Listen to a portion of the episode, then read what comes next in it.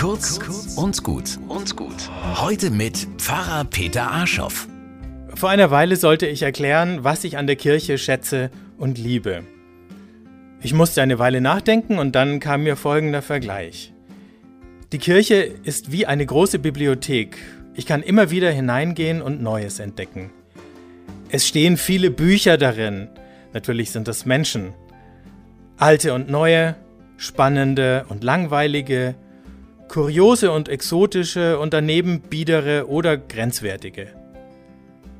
Da begegnet mir ein Schatz an Erfahrungen und Erinnerungen, aus dem ich schöpfen und lernen kann. Selten ist diese lebendige Bibliothek ordentlich sortiert. Bestenfalls sorgt der Staub der Zeit, der auf manchen dicker liegt und auf anderen nur ganz fein, für einen Hauch von Einheitlichkeit. Die Kirche ist ein Raum, der einlädt zum Stöbern und Denken, zum Wachsen und zum Verweilen.